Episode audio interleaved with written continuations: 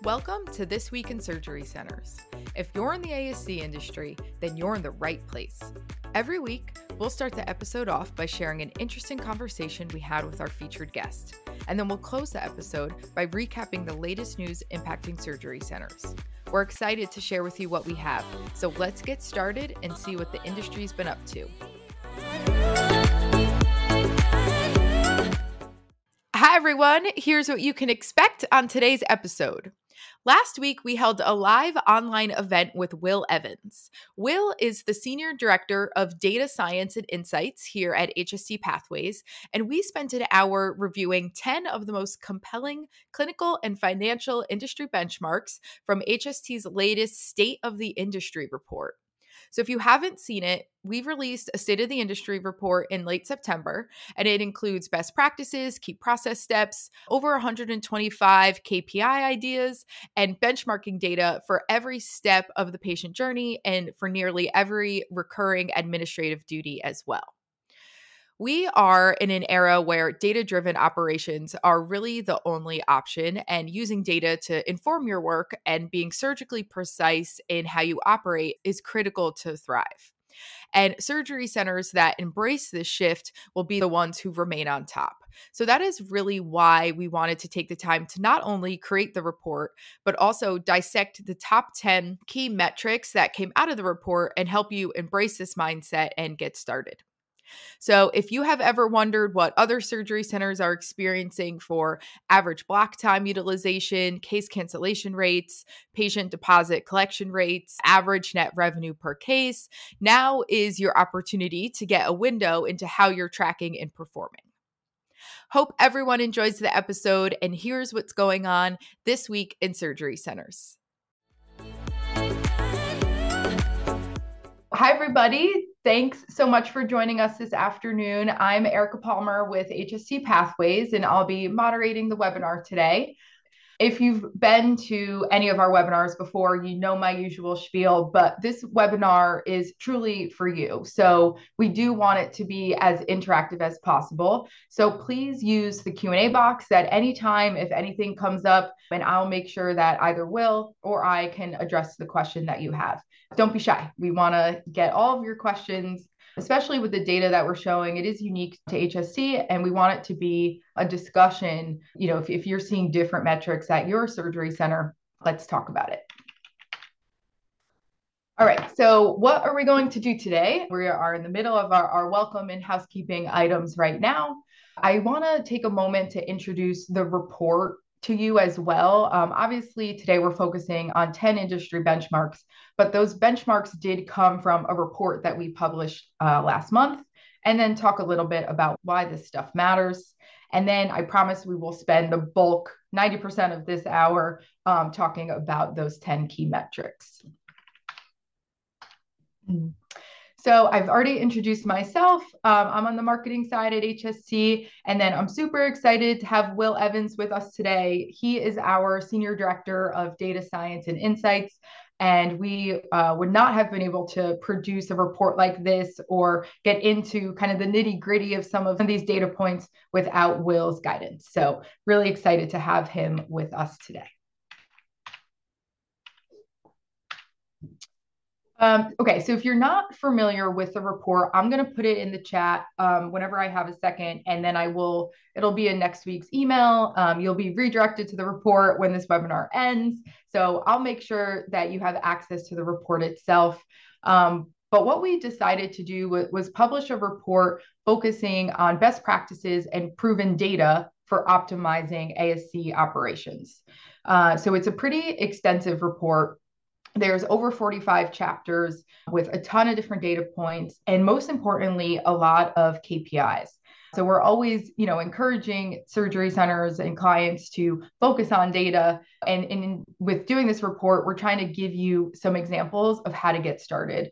Um, or if you've already been doing it for years and data is a core piece of what you're doing, um, I would love your thoughts on the KPIs that we shared. Um, if you think we missed any, or you know just general feedback of really trying to get everybody started on the kind of the data front here and the report itself has six key chapters. We really tried to look at the entire patient journey from the moment the doctor and the patient decide, yes, we're moving forward with surgery, you know, all the way down to the moment where they are being discharged from your facility. So we're looking at pre day of service, day of service, and post. And then we're looking at the regularly recurring operations. So, what should you be doing on a daily and weekly basis? What should you be doing on a monthly, quarterly basis, and then an annual basis as well? So, again, I will send this report, um, but the 10 data pieces that we'll be uh, looking at today all came from this report, and there's even more in there. Okay, so why why are we here? Why does this data matter? You know, kind of where is the surgery center going? So what we're seeing across ASCs is that the world has really changed from what it used to be. It used to be a lot easier to manage things in an ASC, um, but you know things are getting more and more challenging. Uh, reimbursements are stagnant or even lowering. Uh, in some cases, competition is increasing across the board. More hospitals are getting involved and taking interest in outpatient spaces than ever before. There's an increase in higher acuity cases. I don't need to talk to any of you about the staffing issues that are going on, but unfortunately, it doesn't seem like there's any end in sight based on projected models. So, you know, staffing shortages, how are we going to overcome that? And then, of course, as I'm sure you're experiencing, just like rising costs of everything across the board, especially supplies. You know, the economy is really taking a hit, especially for ASCs. So, precision is really the only option here and the new game in town. So, when we're talking to those um, who are most successful and the most profitable centers, they're really focused entirely on efficient data driven precision operations. So just like all of you you know are so surgically precise in the operating room we need to take that mindset and move it to the business side of the house and shift from imprecision to precision operations and, you know, we'd be hypocrites if we didn't prove this with data. So we're seeing that there's actually a huge difference between those that that take this mindset and those that don't. Some are really succeeding and others are struggling to, you know, forget thrive and grow, but just stay in business. So two metrics that we're really seeing a difference here on is EBITDA, so basically like earnings or profit margins for businesses, and then of course block time utilization, which we'll spend some time on today as well. And when you really compare the average to those who are in the top quartile or, you know, top 10%, there's a huge difference. And it might only look like 10 or, or 20% across both of these metrics here, but that it could equate to hundreds of thousands or, or millions of dollars of extra earnings, which of course could go towards all of the issues we've already talked about staffing, supplies, recruitment, whatever your facility needs. And the difference can be really stark.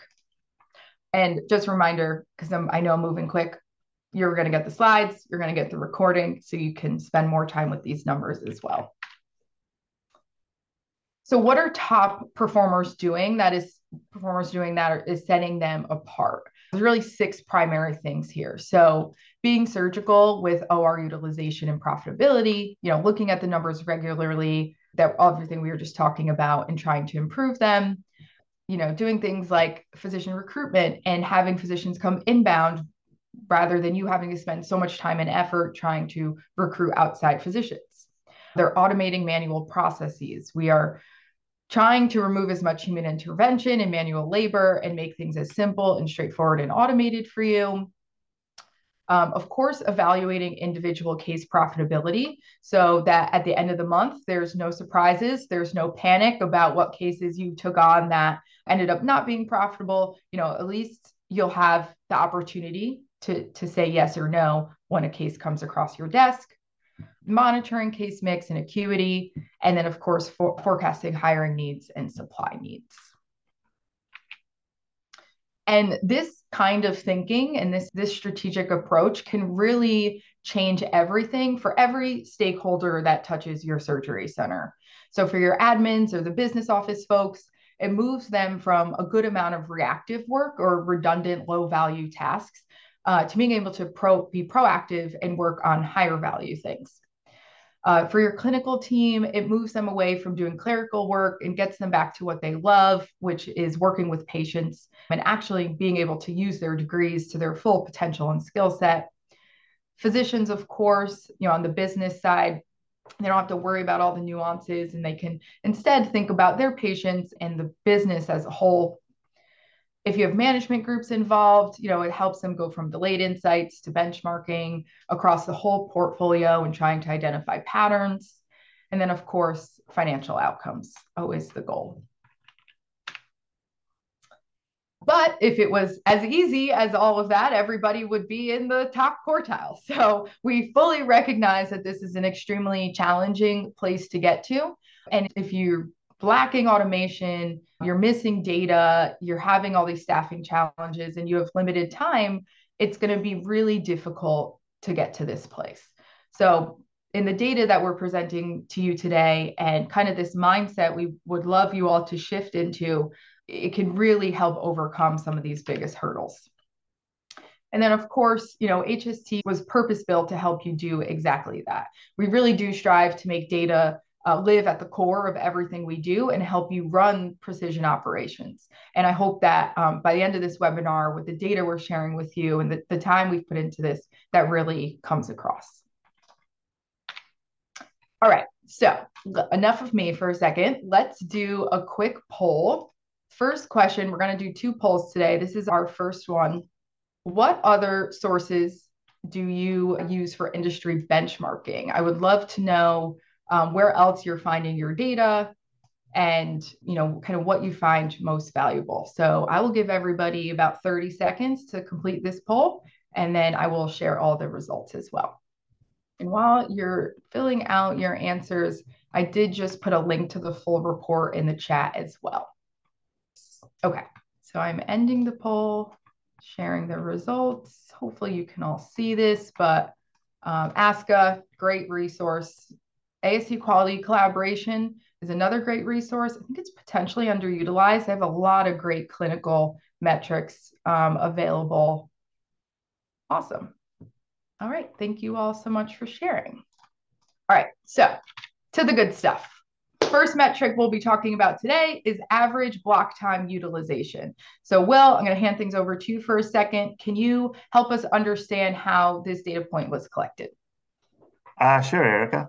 So for this metric in particular, there's kind of two pieces that you need to put together to be able to calculate it. And so the way that we went about this, and fully admitting that there are multiple ways that you can look at not just block time utilization, but OR utilization in general. The way that we calculated this here is that we identified scheduled blocks within HST, and then we tied cases to that reserved block based on the physician or group that scheduled the case. So if a physician who is not part of, uh, who is not the physician that reserved that block and is also not a part of the group that reserved that block, if they perform a case during that scheduled block time in that OR, we actually end up considering that non-block time. And so we didn't count that towards this metric. So this specific metric is really just calculated by dividing the time um, associated with performing cases um, by the physician or the physician group that scheduled the the original OR block. And this is one I think like going forward in the future, there's multiple ways that we'll look at it because we'll, we'll look at block time and non-block time versus the scheduled block.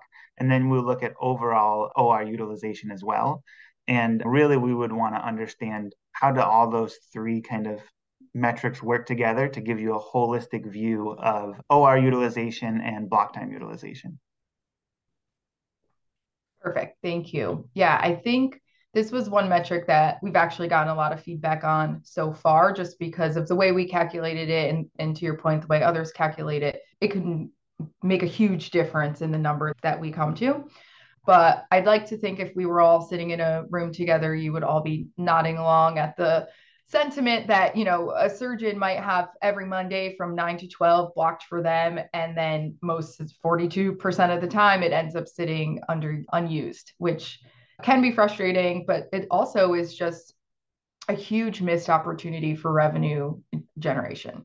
And we'll reference this metric again when we actually get to um, our final metric which would be year over year growth but this could be a huge opportunity to generate more revenue for the organization. And you know some i put some tips in here to improve it. I'm sure you all have a lot more you could share but you know being able to share your or availability online with office schedulers setting internal goals for physicians and staff and just educating on the importance of high utilization i think could be really great ideas to get to increase this or lower the number of blocks when your or is not being utilized and you know, it's tricky because, of course, it's all in the surgeon's hands, right? If this is their block time, trying to educate them and have a conversation with them as to, like, you know, at what point can maybe we let it go and try to get other surgeries in there, whatever initiatives work. But improving this number is just a, a critical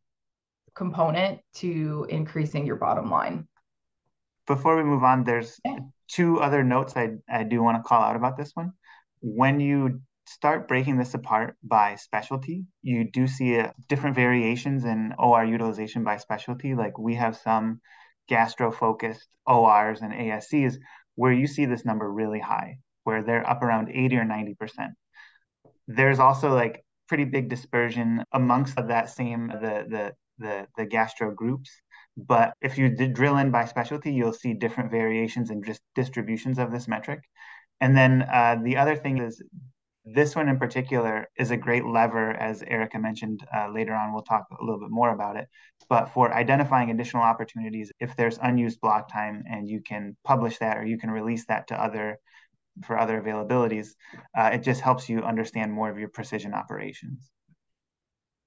Perfect. I do have three questions for you. So, how do you, and also I should say, for the sake of time, we might have to skip some questions, but we will absolutely save all of these and reply to you all via email uh, if we can't get to them live. But how do you track utilization for unassigned block times? We have an issue with that. Sometimes we have doctors that post a lot without assigned block time. We have a hard time figuring out how to capture that. Right now, that ends up falling under the, the non block time. And so when we do the math on this one, we basically have a flag where you can include or exclude that.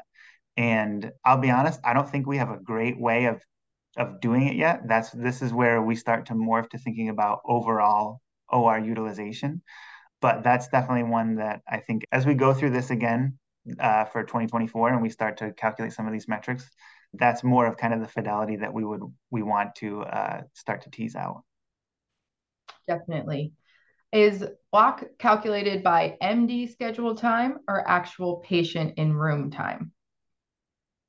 So the block is scheduled by based on what the what the doctor is scheduling. For actual consumption of that time, there's a hierarchy within HST that you can go through where there's at, at certain facilities do it in different ways. And um, I think if you have eChart, you can literally get the entrance and exit times for the OR. But basically, we step through a process of what's the highest level of granularity? Is it an E chart based in and out time, all the way down to what was just the schedule start and end times for that case? And we go through and we look at what gives us the best indicator and what we think is the highest fidelity data point to use. Thank you. And last question I'm hoping you know the answer because I do not. How do you adjust for physicians that have flip rooms? I don't have a great answer for that one. Okay, Kelly, I'm saving this and we yeah. will get back to you. okay, so let's keep it moving to metric number two.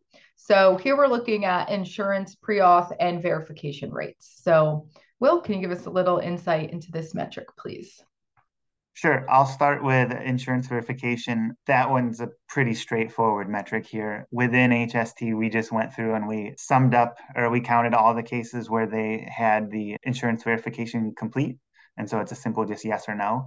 And we divide that into the the total count of cases that had insurance or that either did or didn't have insurance verification.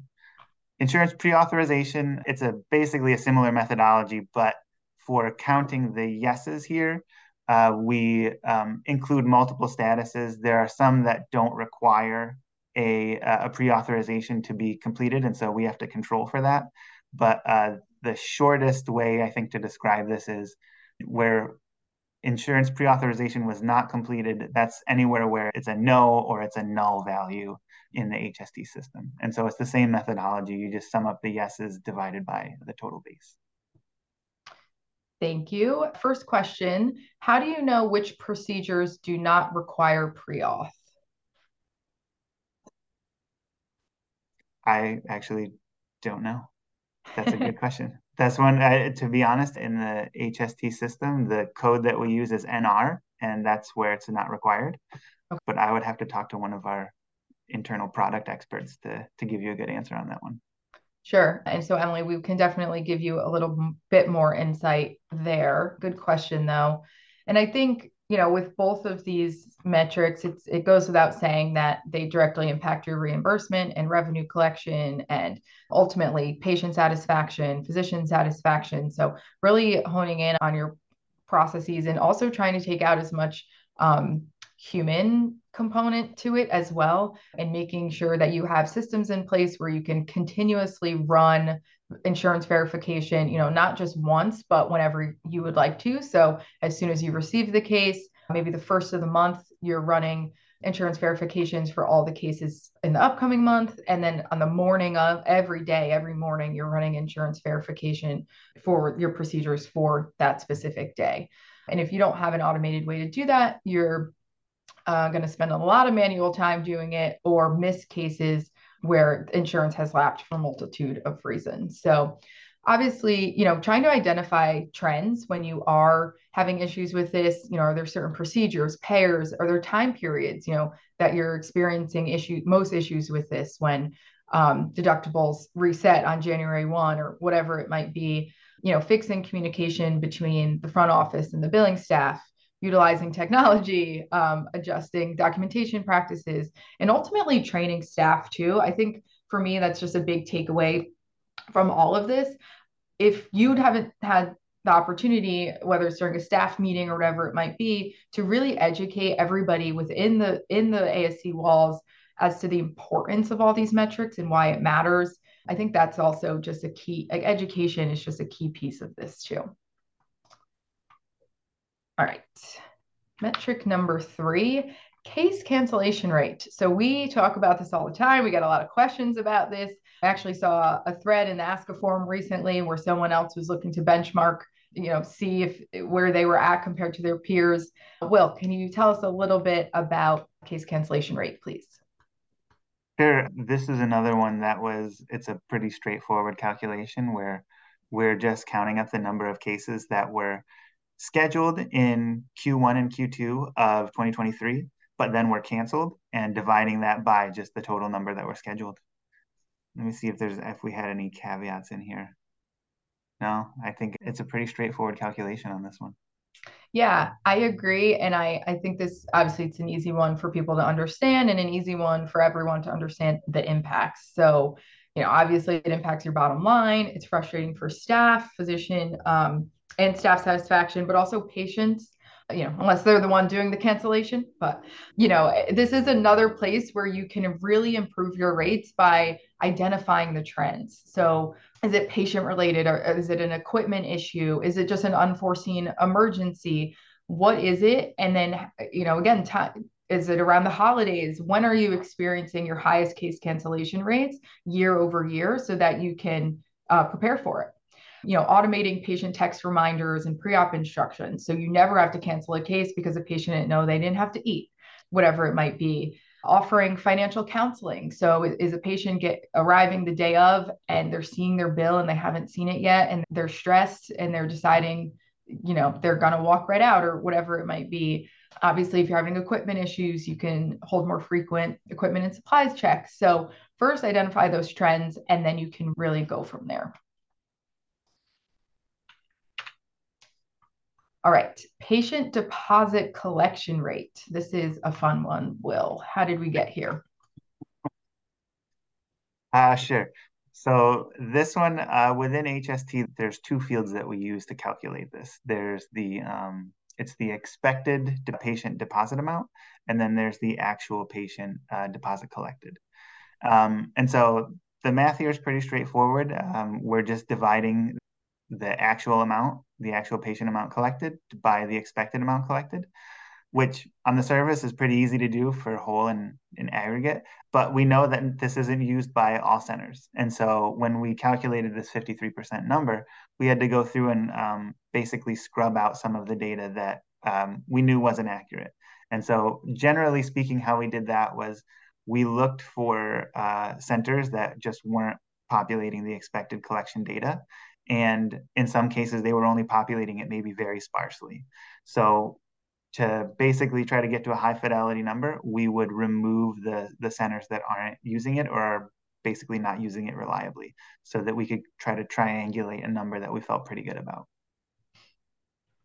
Perfect. Thank you. Yeah, I would love to hear in the the Q&A box too if you know any of your numbers off the top of your head for any of the metrics that we're sharing and, and you're comfortable putting them in the Q&A, I'd love to hear them because this number 53% collection rate on expected patient deposits, it just seems so low and I'm sure everybody would want it to be higher. We do have one question, Will. Are you assuming the center has the correct expected payment? This number changes when EOB arrives. Uh, yes. Essentially, what we're doing is we're trusting them to put in the correct amount, fully knowing that, yeah, this isn't, it's never going to be 100%, I think, objectively accurate data. And so that's why we're kind of declaring the metric. These are the basically the parameters that we're using for it. Over time, I think this is some one that we can probably evolve and maybe change and look at it different ways. But yes. Perfect. Thank you. Yeah. And I know, you know, we talk about price transparency all the time here, but a, a very easy way or a very straightforward way, I should say, to increase this number is to send an accurate patient estimate to the patient as far in advance as possible have it automated. Nobody on your side should be manually crunching numbers in order to tell a patient what they owe. And they certainly should not be finding out what they owe for the first time when they walk in the day of surgery. So, not only, you know, automate the process of generating the estimate, send it to the patient via text or email so that it's, you know, no one can ever say to you, I never received this. And then also offer them a way to pay online, have an immediate call to action and offer them credit card payment, online payment, whatever it might be. Um, we actually did have someone share. So Diane shared, uh, we use this as a quality study, which is um, a great idea. And we have went from 36, 46, 36 to 46% to sustaining in the high 90th percentile. So that's extremely impressive. If you would like to share what you did to get to that number, I'd love to hear it. I'm sure everyone else would. That's Awesome, Diane. Thank you for sharing that. So, you know, a couple ideas increase collections by automating that cost estimation process internally. And then, of course, just offering transparency at every level. You know, of course, you can do everything that you can. Patients are human. So there's that element to it. But by offering an easy way to pay in advance, you're just setting yourself up for success there. This is this is another metric where when you step into it and you look at the distribution of outcomes, um, you do see centers, as kind of Diane mentioned, where they're meeting 90%, but like solidly into the 80s and 90%. Uh, they're collecting a really high rate on their expected deposits across millions of dollars. There, it's not just that there's a weird outlier where the center doesn't do a high volume, but they do a great job of collecting on their deposits. There are ones that are there are centers that are legitimately outstanding at this. That's awesome. Something to strive for. okay. So let's talk about average OR duration and recovery time. Will, can you share how we got to these numbers, please? I know they're small. Again, we'll send them out, but sure, sure. So this one, the math for kind of OR duration and recovery duration is pretty straightforward. It's really just what's the entry and exit times for the ORs or the procedure rooms. Uh, same thing for recovery rooms. And so it's really just identifying what's the best metric, what's your highest fidelity entrance and exit time, and then subtracting that and averaging it out. The other piece for these is how do we map to how do we map the basically all the cases to specialties? And the methodology we chose is to basically use the primary CPT code associated with a case and basically map that to, to a specialty. And that requires some level of normalization. Within HST, not everyone codes all their specialties the same way or they don't use the same abbreviation. And so just, you know, when you think about it, some specialties like ENT, some of them are labeled as ENT with a three letter abbreviation, whereas others are, they use OTO, like otolaryngology. And so we had to do some cleanup and kind of coding of the data on the back end to, to map all the cases to specialties. Yeah, Will's being humble. He really took one for the team here and categorized all of our CPTs so we can get to this nice clean graph here. So, yeah, I think this is it's just really interesting to see and again, you know, within your own surgery center kind of where you're trending are OR times and recovery times increasing, decreasing, why uh, why is it happening? Because obviously the time you spent in the OR and the recovery area directly influences operational costs. So by kind of understanding and optimizing the time in the OR and in the recovery time, uh, you can obviously improve your bottom line, but it also enhances the patient experience, increases satisfaction across the board. And on the recovery time side, you know, you're really showing that you're prioritizing the well-being of the patient, which will lead to positive clinical outcomes and of course patient patient satisfaction.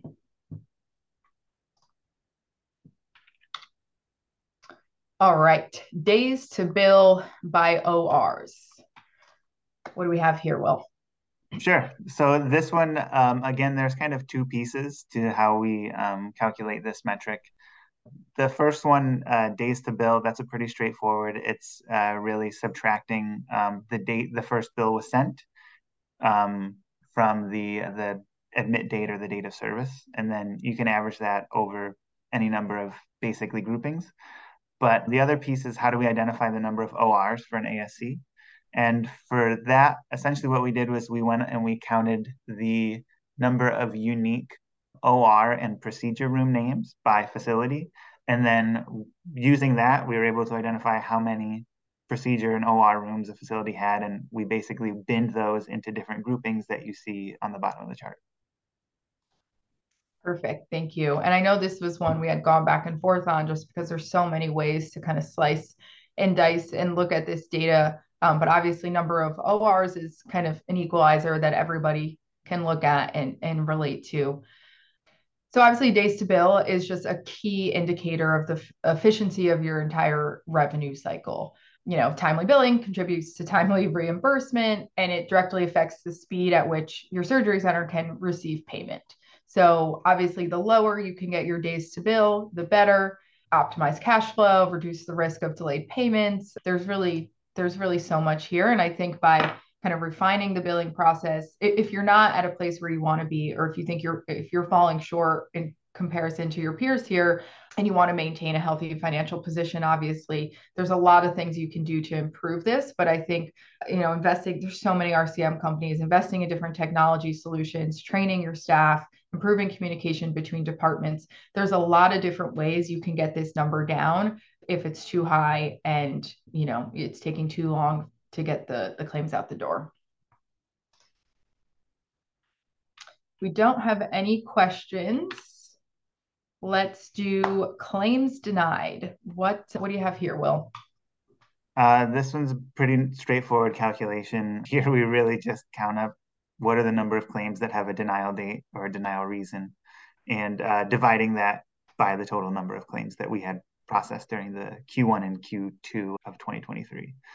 Um, this one, this is one of my favorite kind of metrics to calculate, not just because it's specifically telling in itself, but very early on in my career at HST, this was one of the first kind of correlations we found between authorization rate and claim denial rates and that we saw as authorization rates increased, claim denial rates tended to decrease.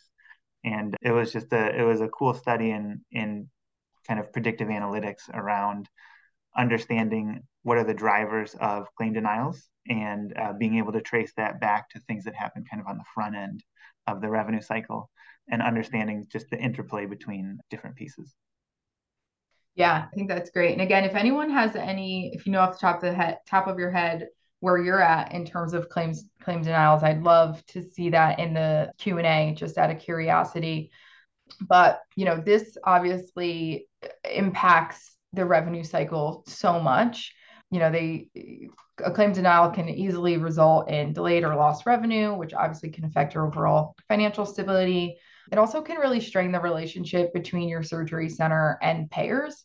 So again, if you're trying to find the root cause and and it's you know you're seeing a trend with a certain payer, kind of building that relationship with them and asking them and, and you know having that conversation with them of like hey every time we submit this one claim with these same variables we're getting denied like what are we doing wrong how can we fix it really opening up that dialogue can help as well and again, you know, when you do notice it, if you do notice an uptick in the percent of claims denied, it's really time to initiate a deeper dive to understand that root cause. Is it a coding issue, documentation shortfall, again, a specific procedure that's continually getting flagged? And then from there, you can focus on staff training. Um, software and technology. So consider using advanced billing software that can help flag potential denial triggers before you submit the claim. So you kind of have that extra level of defense before it goes too far. And that, that alone can substantially reduce denial rates. Of course, regular audits and then engaging with payers would just be advice here if you do want to, if you are seeing some, some issues in this world. So before we finish up, I do just want to send out our second and final poll. I know we're talking a lot, so would love to get some engagement here. Here we go. I'm launching the second one here. What is the biggest challenge you're experiencing right now when it comes to analyzing data? Just give everybody a minute. And I know we have a lot of different organizations on the group or on the call. So whether you're a management group or an independent ASC or a consultant, this all applies to you. All right, I'm going to end the poll and I am sharing the results now. This is always really interesting to see. So we're looking at data quality. Yeah, that it's just tough, right? Whatever data goes in is the data you're going to get out. So trying to educate staff, get everybody on board. Here's the importance of why we have to input all these metrics, whatever it might be. Lack of expertise, time constraints, data security, and just not sure where to begin. Yeah, I hope, you know, with the report that we did produce, if you're not sure where to begin, it can certainly look a little overwhelming just because there are so many KPIs and so many data points that are shared, but it could be helpful to at least pick one or two or three key metrics where you want to start and go for it. All right. Thanks, everybody. So Next, I've lost track. I think this is seven, seven, seven-ish. But here is average of days not worked by age of receivables. So take it away, Will. Sure. So this is another metric where there's a, a couple different pieces that you we needed to calculate to create it. I think the first piece to tackle is essentially figuring out the age days. And so to do that, we aggregated accounts with owed balances by their age, by the age of the receivables. So it's essentially how old the receivables are since their date of service or their admit date. And once you do that, you can average that over basically whatever groupings you want. And then we ident then to get to the the last date that something was worked, what we did was we looked in the HST system and we identified the last date that a non-system generated note was put on an account. And that's not necessarily like a clinical note or, or something along those lines. It's it's when was the last date that that account or that case was being worked.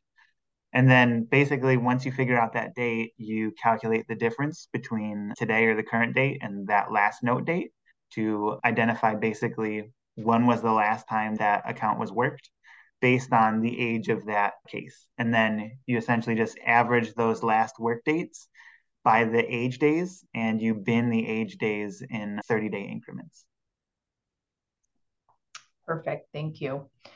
Yeah, this is an important one. You've probably noticed as we're trending, we're getting into those recurring, regular, or regularly recurring operations that should be taking place on a, a weekly to monthly, quarterly basis. And this is a huge one um, because obviously the older receivable becomes, the more challenging it can be to collect.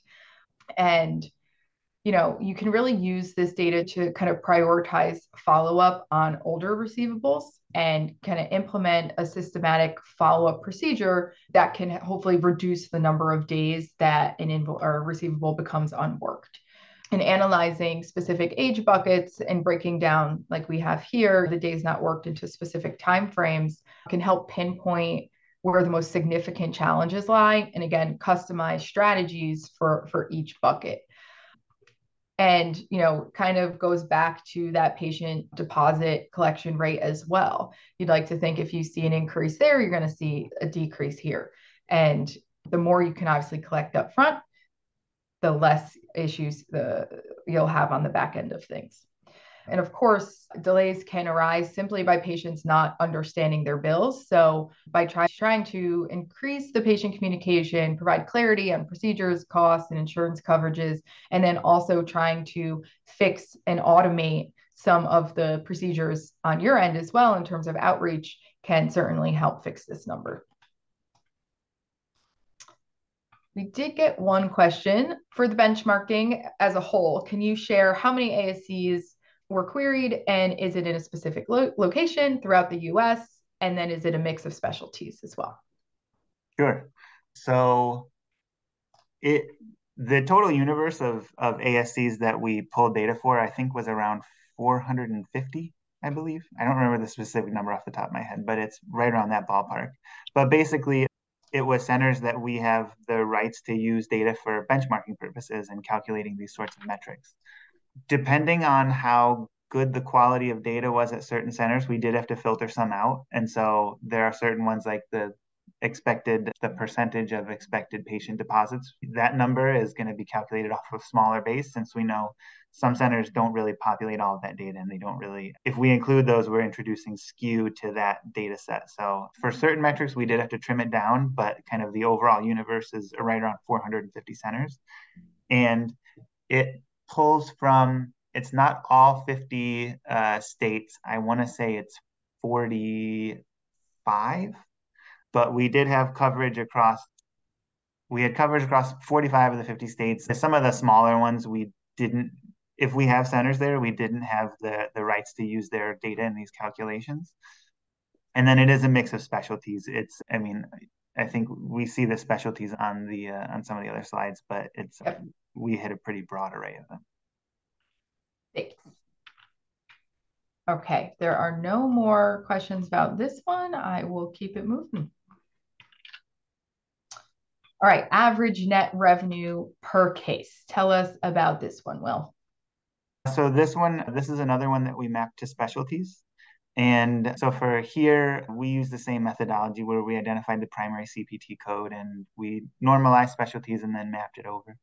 And then for net revenue, we're looking at contract fees. And this is basically a straightforward just calculation of averaging out the contract fees by specialty once you've um, mapped that over.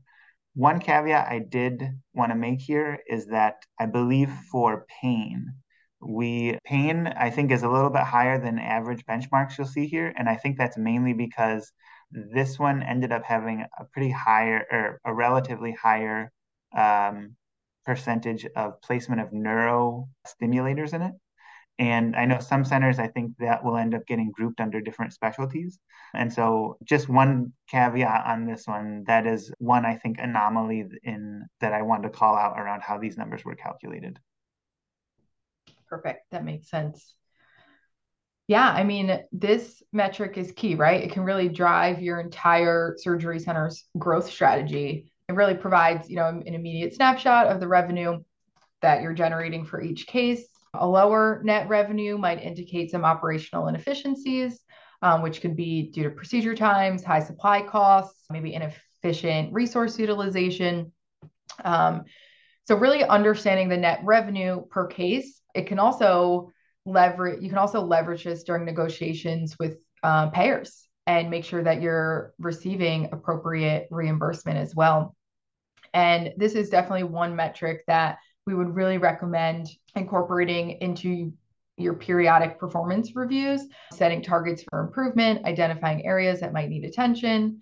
And then the big one would just be assisting uh, you in projecting your future revenues. So, helping make informed financial and operational decisions.